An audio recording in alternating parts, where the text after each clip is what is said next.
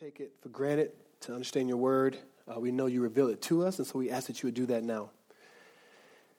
And Lord, would you graciously use me, uh, knowledge uh, that apart from you, Lord, I'm just a clanging gong, Lord. And so we pray for you to, um, for you to, to minister to the people of God through my words.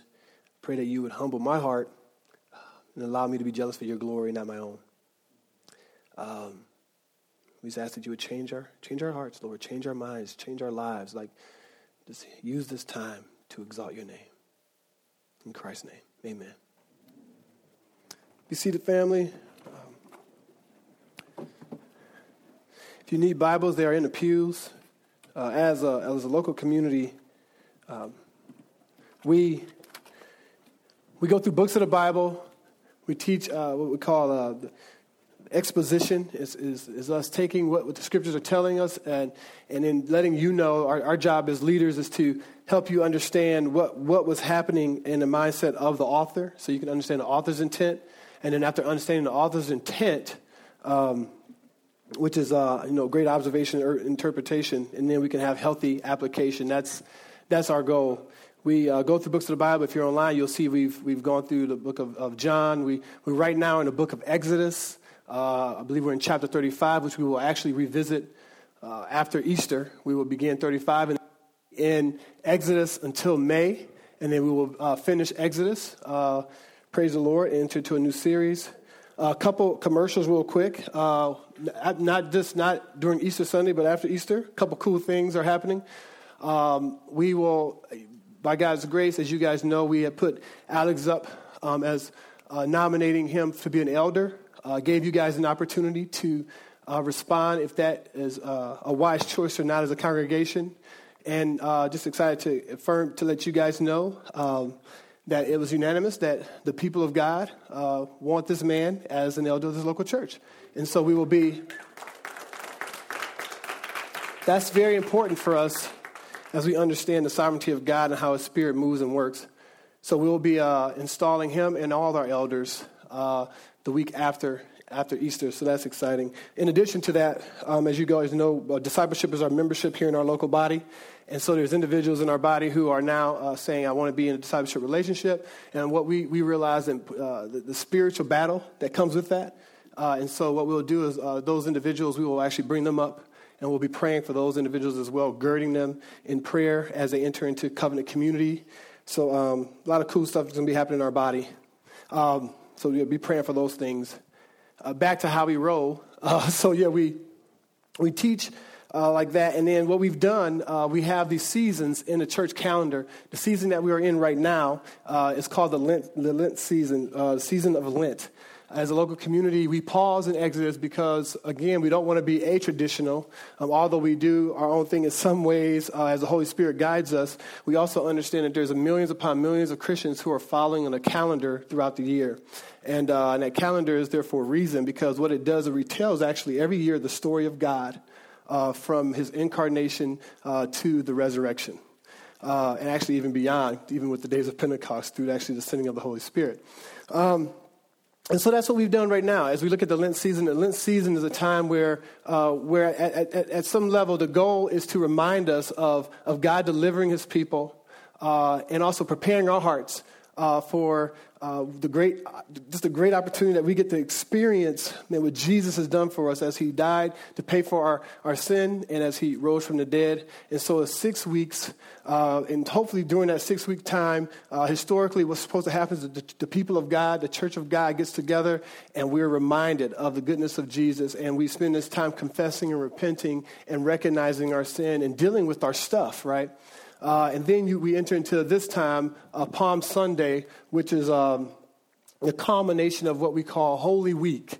Okay, it's the week where we get to see and uh, we get to see Jesus coming into Jerusalem uh, on a with a one-track mind. One-track mind. Guess what? To save His world, to save you. And so, uh, and so as a as a local community, we pause to, to talk about this, to remind ourselves of what God has done. And, and then that's why we do Monday, Thursday. And so we basically try to follow historically what happened during Holy Week as we are kind of retelling it in our own hearts and minds and trying to go back and understand historically here's what our Savior did, and here's, how, here's what the response was of the first century Jewish people, and here's my response as I understand their response to their King. Because now he's our, he's our King too. So that's, that's the goal, just letting you understand that there's a method behind uh, the goodness of what God is doing through the calendar. Uh, this time in particular is an exciting time. We keep the kids here because we want to keep retelling this story, and I'm going to try and make it, uh, hopefully, it'll, it'll make young people as well. But this story is very important. And what we're talking about, when we talk about Palms, we're talking about the triumphal entry. Okay, when, when Jesus enters uh, into Jerusalem, and basically what's happening during that time uh, is very important because uh, we, I shared a few weeks ago, and we've talked about this during our time of, of, of sharing throughout Matthew, the, the, the Jesus, understanding what is he like. That's what our series has been as we prepared ourselves for, for during Lent.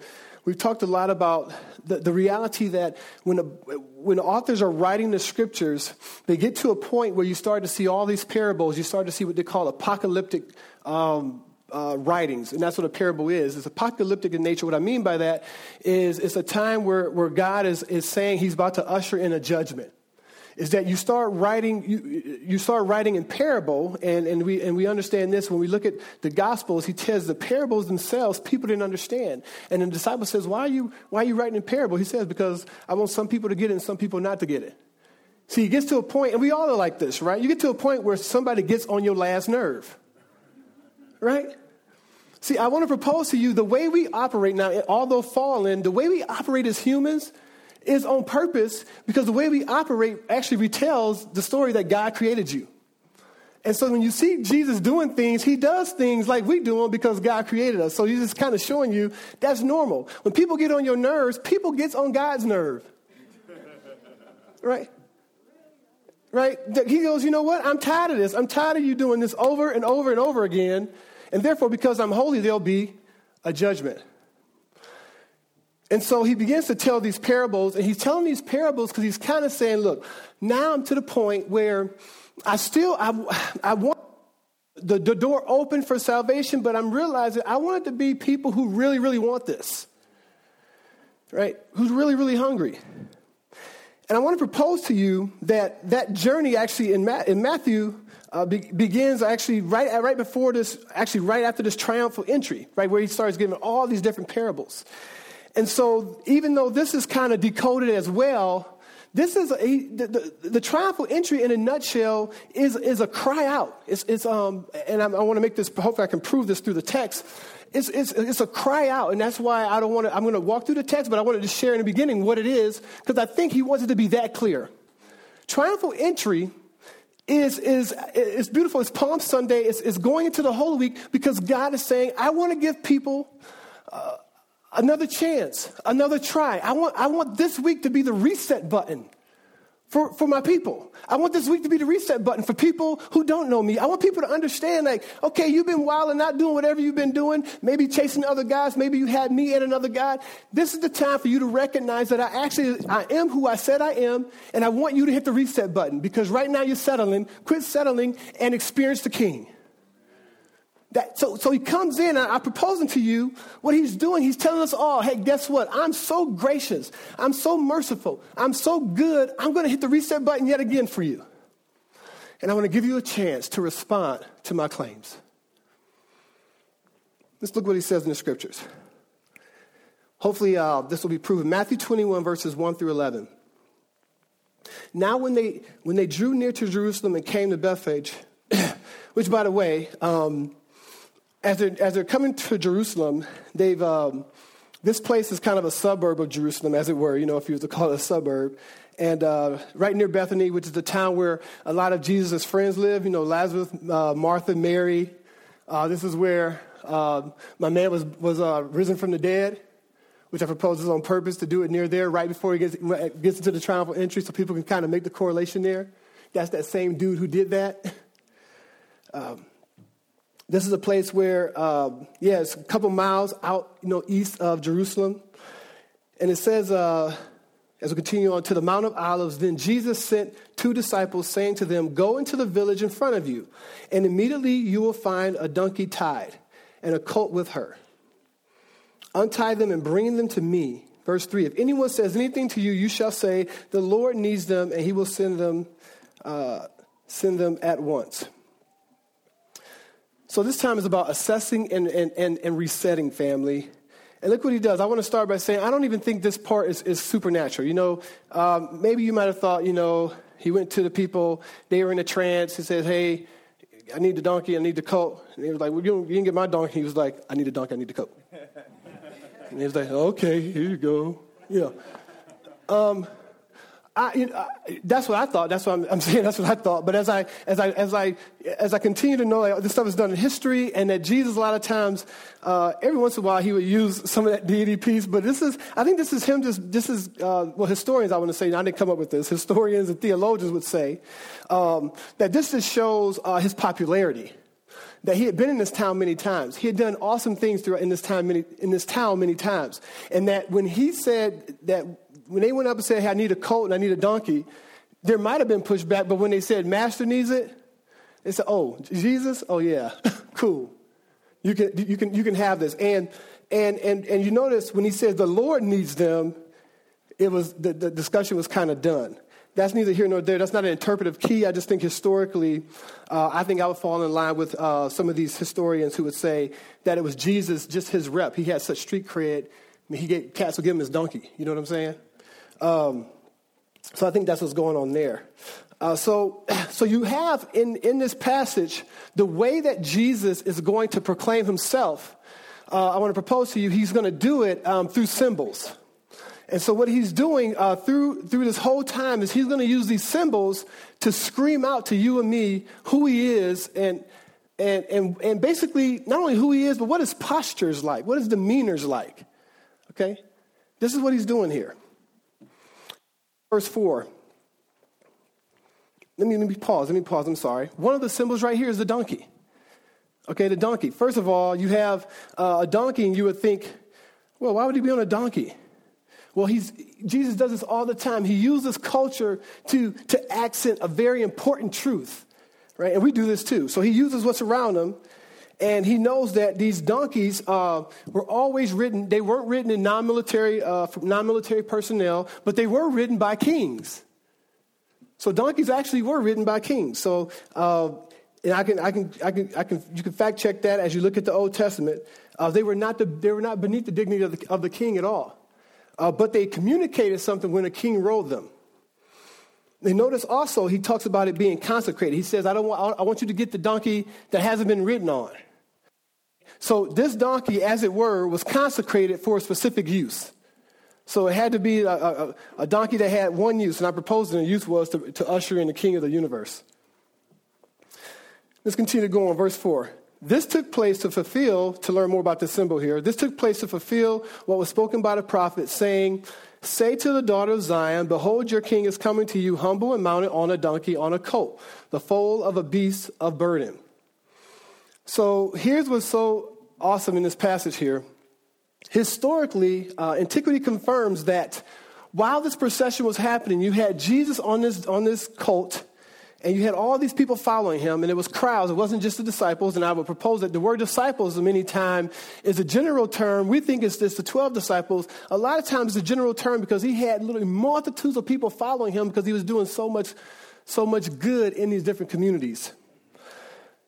But there's something else going on, guys. During this time, there was also another profession that took a procession that took place.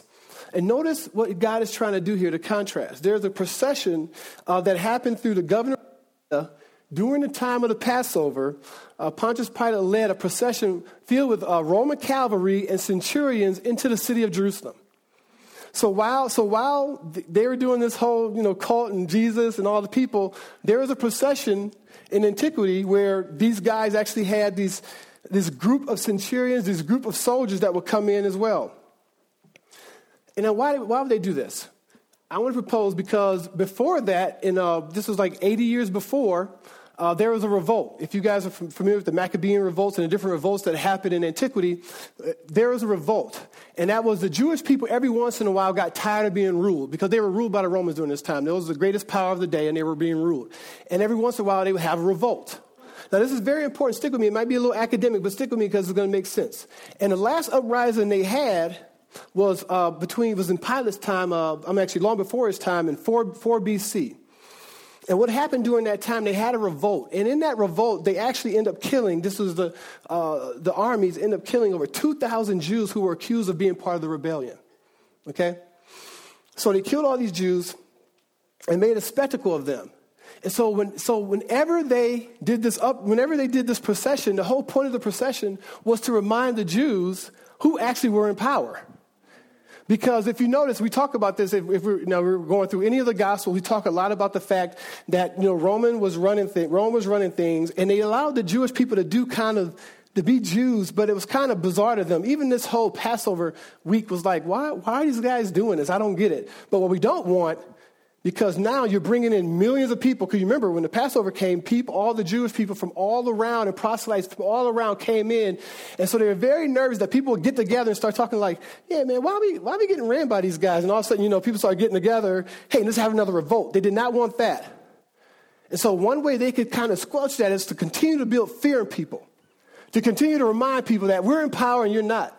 That if you do this, remember what we did in 4 BC? There was a few thousand of you guys that we had to kill to remind you that we're running things.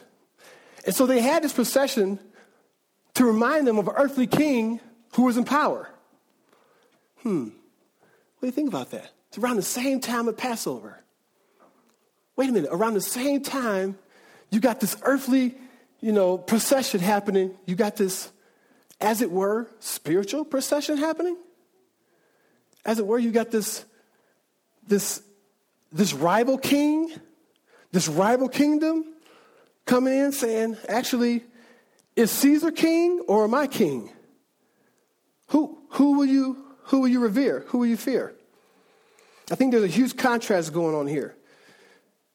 So you have the powerful, mighty reminder of, of the Jews who are running things in the natural realm, right?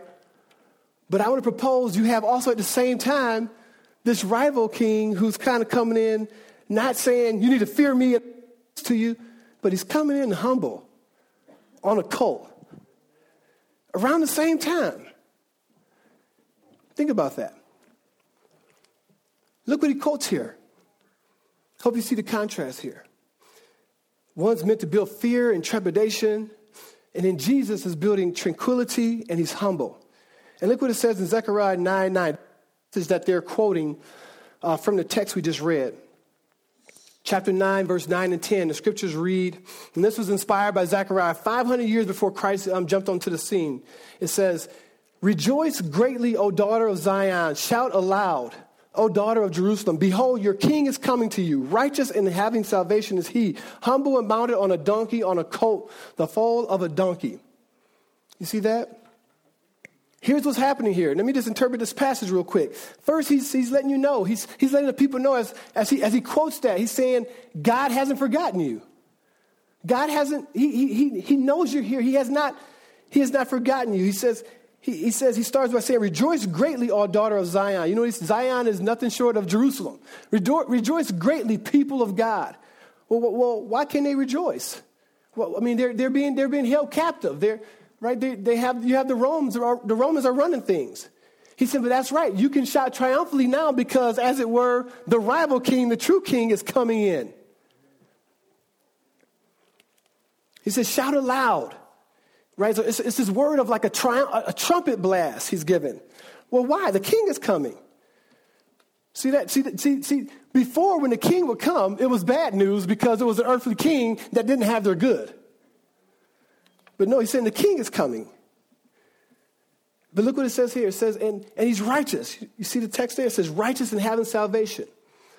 He says, Your king is coming to you and he's righteous. And that's, that's so exciting. If you are uh, an oppressed person and you hear that term, that, that should excite you because it's letting you know that first, this guy's going to successfully stand up for what is right. Whoever this king is, he's going to stand on the side of right. He's the only righteous one. Doesn't mean that things will not be done wrong, but it means that God will make them right. His point here in quoting that, in quoting that text is simply this. And I hope this, hope this, this is for the first century Jew, but this is for us also.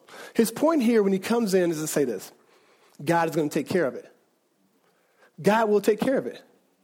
That's the mantra of, of, of those of us who know Jesus. Is that we, is, you know, uh, someone said, I don't know if it was here, but somebody was saying, um, like, what do you do with, you know, the problem of evil? Like an unbeliever will say to Christians all the time, and use this apologetic. I think I've said it up here before, but I'll say it again. You should not get scared as an unbeliever, as a, as a Christian. Someone tells you, how do you handle the problem of evil, right? Uh, how do you handle Hitler, you know, massacring people and all this stuff, right? No, the, the, actually, the unbeliever should have the bigger problem. Think about it, guys. We see the thing is, if you if you don't know Jesus, if you're just into religion and you're just doing your own thing, guess what? Evil happens. Sadly, people get molested and, and, and things happen to people, and people have murders, and we have sin all around the world. And if you do not know Jesus, guess what? Evil happens, and nothing happens to evil. You just get away with it. Right? Think about it.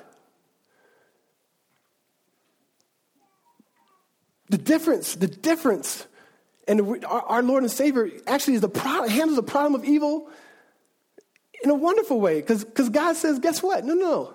See, no matter what happens in life, every action, notice the scripture tells you every act, everything, everything. He says one day we will be held accountable for every action. And he says he's all things. See, see, the thing is, God says, I'm not forgetting anything. See, the, the cool thing is, see, you don't just die as a Christian. There's a resurrection. And the Bible says there's a resurrection for the believer and the unbeliever. And there's a great judgment. And so, actually, I want to propose to you when people say, hey, man, what, what do you do with the problem of evil? I say, guess what? The believer, we believe it will be judged. We, My, my, my, my Lord deals with evil. That wasn't in the notes. I just want to give you that for an apologetic. You hang with people, say that craziness, you tell them, actually, that's not our problem as a Christian. I think it's yours as an unbeliever. You, he'll take care of it. See, some of us need to hear that because, man, we get done wrong, and maybe this, I'm preaching to myself, and I want to handle it. You know what I'm saying? I'm like, I can't wait until the new creation, Jesus.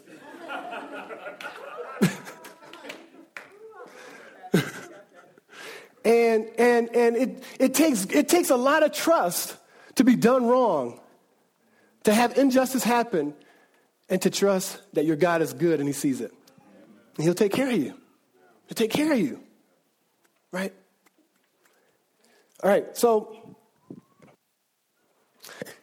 goes on. So, the, so I, the, the, the, donkey is, is, is an important metaphor here because he's, he's trying to show us something about what God is doing here. Look what he said. Let's keep looking at it. It says he's having salvation, literally means saved. I'm, I'm, I'm, I'm, I'm staying on this donkey piece because it's very important. Look, he, the king is not coming mainly as a strong warrior here, guys. He's coming as a gentle peacemaker. Now, this is really important. Stay with me here because he's coming as a peacemaker, but there's a reason why he's stressing that now. He, He's right. he's strong, but he's not like you know. He's not. He got anger issues and steroids and all this stuff. He's just he, he he's looking at the issues. He's humble. He's mounted on his donkey. He's he's humble.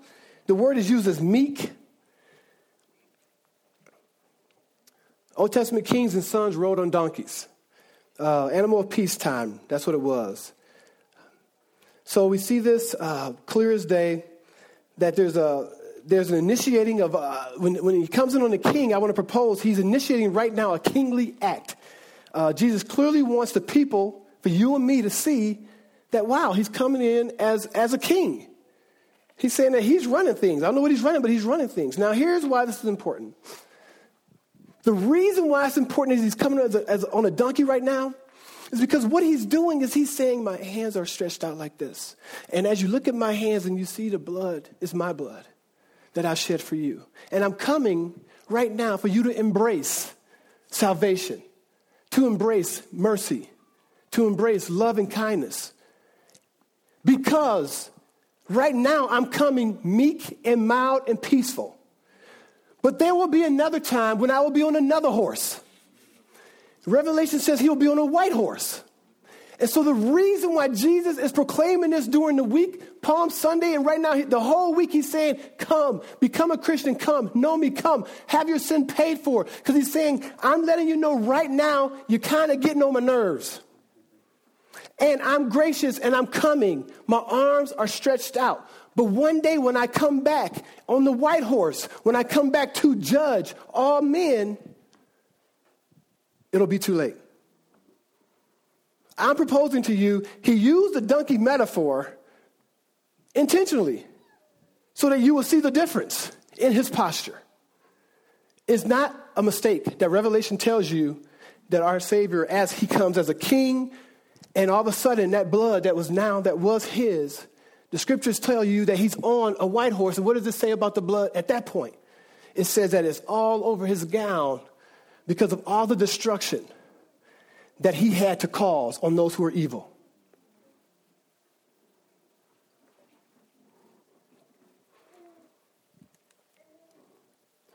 So, man, it's just a cry out.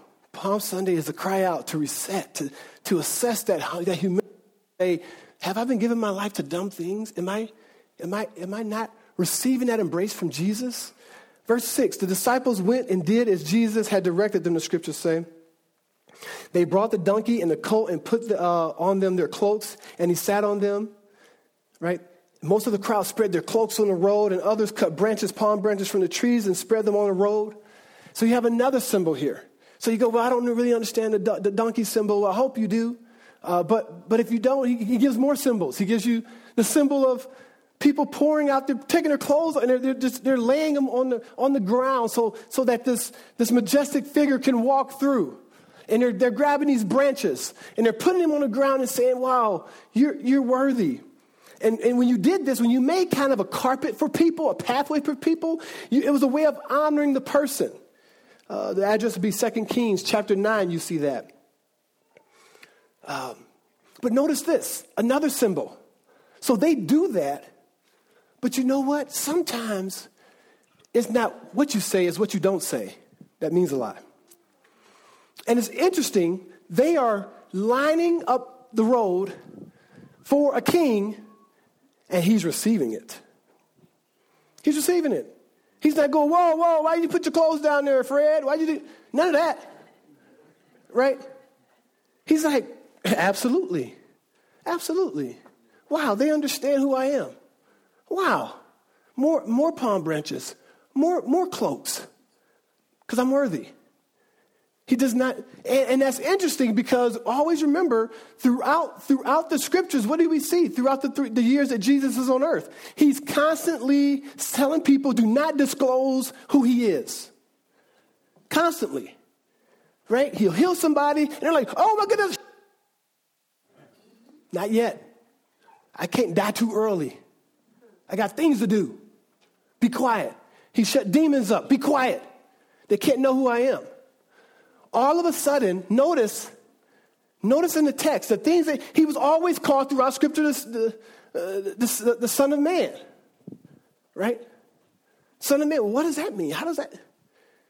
And now you see the sense of he, he's he's kind of entering into this this. He's like, it's who I am.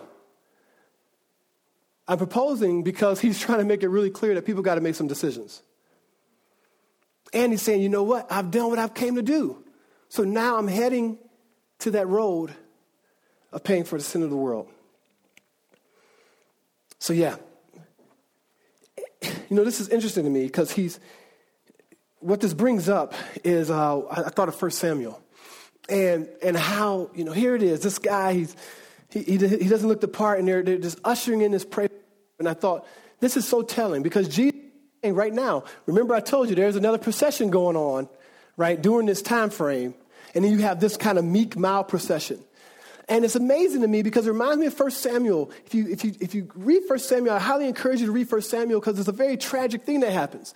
You have the people of God who've been protected year after year. He brought, you know, bread from the sky, water from rocks.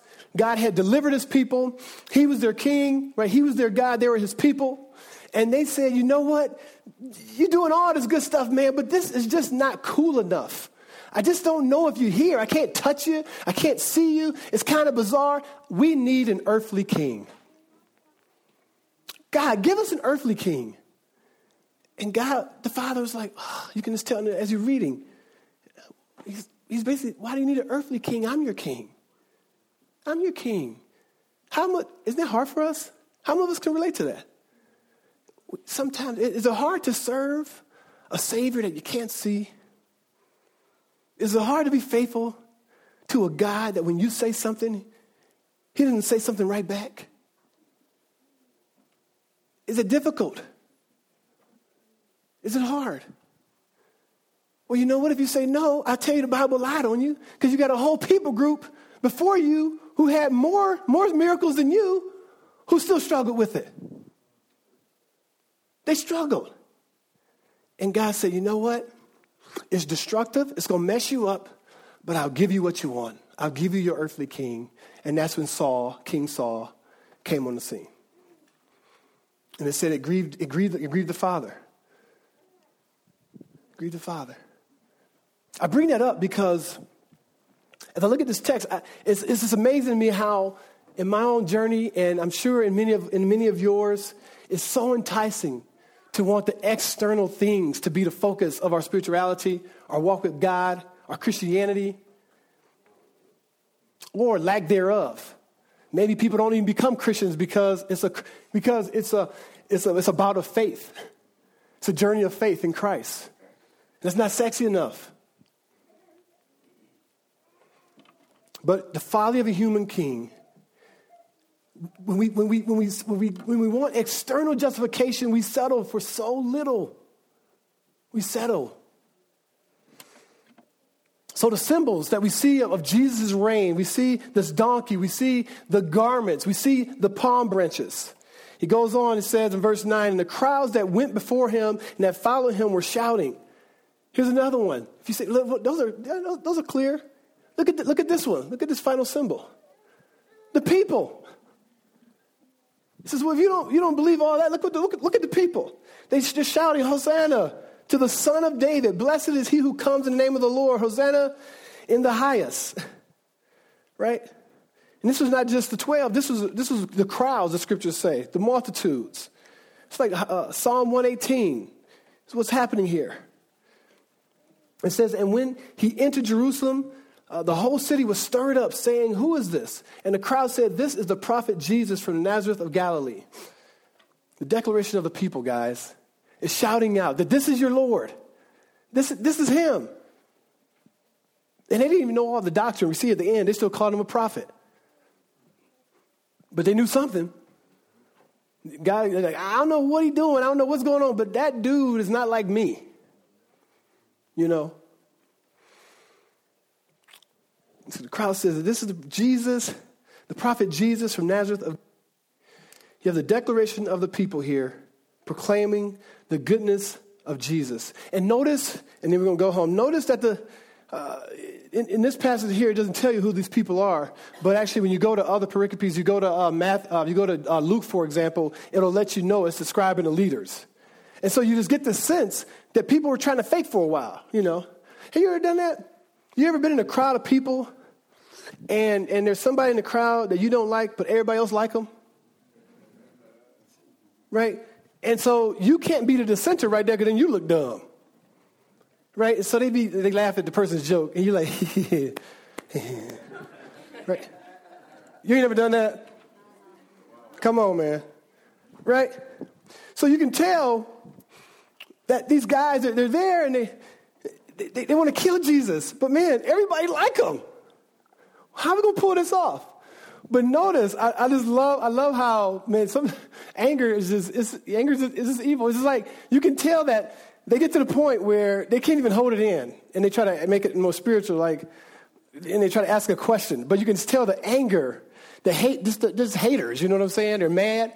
And they finally just kind of say, well, who is this? Why is he doing this? And the people respond, he's, he's a good guy, basically. We don't know all, all that he's doing, but he, he's a good guy.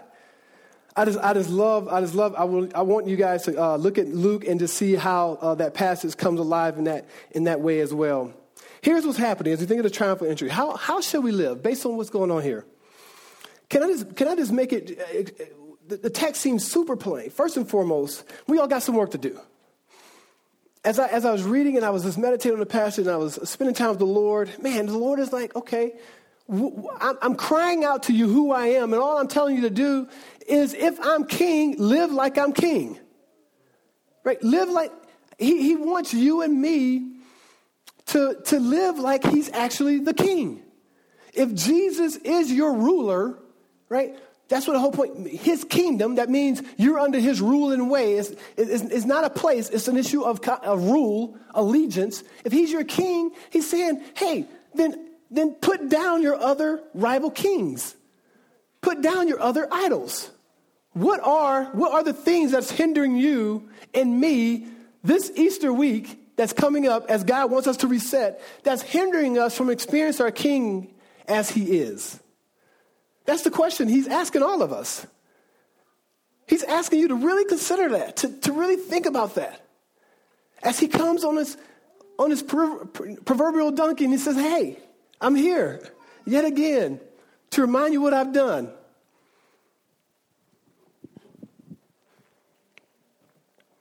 So ask yourself, what rules you other than Jesus? What, what's ruling you? I mean, that's, man, I, I, I, the reason why we, you know, we do our discipleship and our MAC groups and all this stuff is, it's for, we want, we want, we don't want to, we're not just trying to, it's not a control fest. Um, it's, it's an attempt for, for us to, to recognize that, man, we, um, we're susceptible to deceiving ourselves um, that, that, man, some of us are in this room right now, you have a double life. Right? I mean, you're like, I'm so, I, hope they don't find this. I hope they don't find that. We, I don't want anyone in our local community living like that. It's a lie.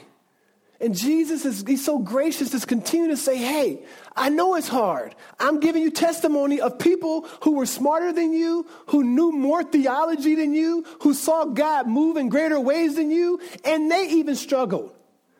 That's why he says in Corinthians 10, all the sin, the stuff you're dealing with right now, you're thinking, man, but you don't know my sin. Yes, your sin too. The, the Lord says is not uncommon to man. He said, There's nothing anyone in this place is struggling with where there's not a million other people sitting there. I struggle with this too.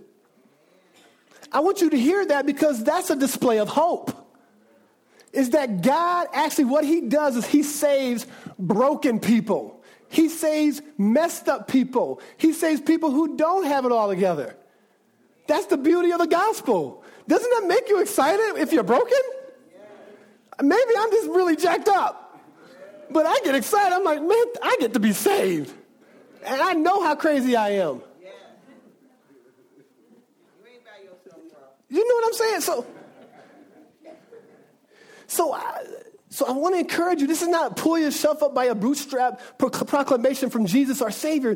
This is our Lord proclaiming His excellency, showing He's humble and He's coming. He's saying, "I'm going on this road, and I'm making my enemies my friend by murder, by getting murdered for you."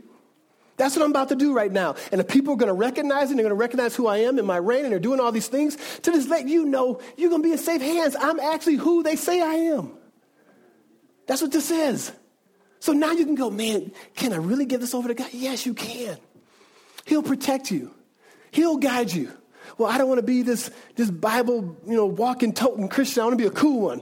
No, no, let, let God deal. Look, come to Christ. He'll deal with your spirituality and, and your formation and wisdom. Let like for you to proclaim the gospel. Don't wait. Don't wait one more day. Don't, don't do the double life stuff.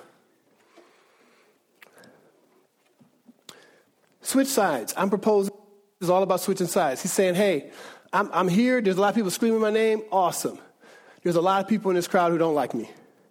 And I'm giving you an opportunity to respond. And finally, to the believer. Guess what, guys? We're going, we're going to do our, our response in communion. The, the believer, there is a, uh, this whole text is about rejoicing and pain. Um, how do I say this? So it's interesting as I was reading the text, we get to rejoice because God is our king, right? We get to be excited about that. And so now he gets to handle all of our stuff. We got, we got all kind of different issues, you know, anger issues, our relationship issues, jealousy, um, loneliness. I mean, you name it, you know, just ins, uh, uh, insecurity, right? I, you know, I mean, I, I mean, we all struggle with insecurity, just all kind of stuff. And then God says, I'm, I'm, I'm your king for all of that. I got you. I'm going to protect you. I'm running things. This is my world. And so now that allows you to, to go to school with great fervor. That allows you to start a business with great fervor. That allows you to, to work in vocation knowing that your king has you. That allows you to, that allows you to have a family, to, be, to enter into those spaces knowing that as you serve God, he, he He's going to intimately guide you. The invisible God is actually in your midst. Right? He says, no, no, no, don't, don't buy the lie that you need something external to validate what he's doing in your life. You don't need that. He's trying to wake you up from that. He said, No, no, no, no, you don't need the external stuff. I'm telling you, I died and rose historically. No one still found the body, y'all. and people wanted to dispel Christianity. They wanted to. Historically, you know, I get, I, we have degrees in this stuff. You should see the historical writings and antiquity of, of, of the money and, and the resources that the Roman guards put into trying to find and dispel the, the myth, as it were, of Christianity. And guess what? It just kept growing. It just kept growing. You know why I didn't find a body? Because it rose from the dead. That's why I didn't find a body. But I say all that to say, so you have that piece. We get to be excited about that. But you know what? At the same time, what's interesting to me is in the same passage, in another, uh, another gospel, the author gives you a little more insight into what was Jesus feeling. It seems that in the midst of him on that donkey, he was kind of sober. He was kind of chill. And then it says in the scriptures that he, that he it says he, he grieved, he, he cried, he was in pain. You know why? Because his, his ride on that donkey, guys, it meant that some people were going to receive him, and it meant some people were going to be damned to hell.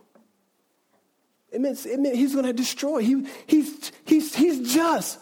He knew also that, man, see, I would propose people, we think that Jesus on a donkey, he was just kind of scared of, oh my goodness, the nails.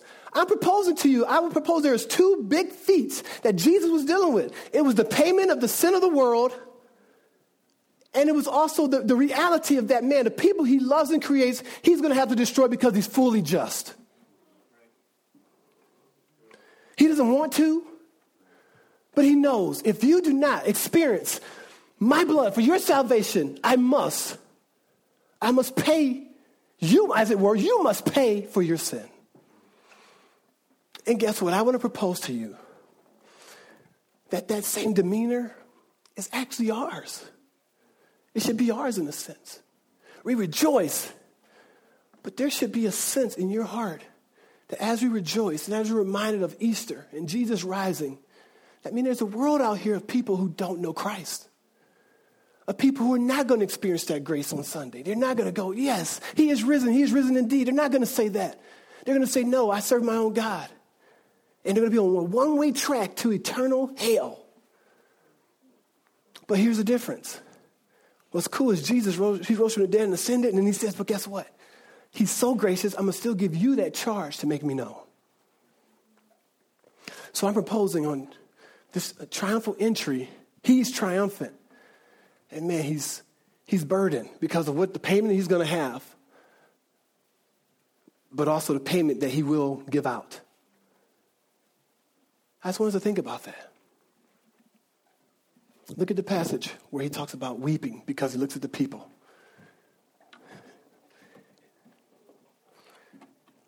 Let's respond.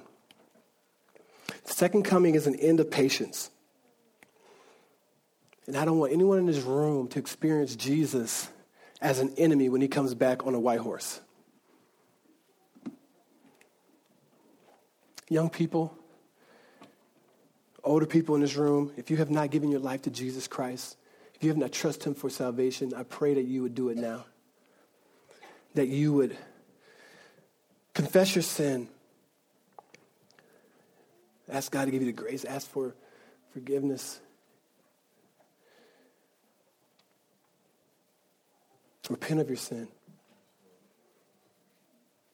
And believe in Christ.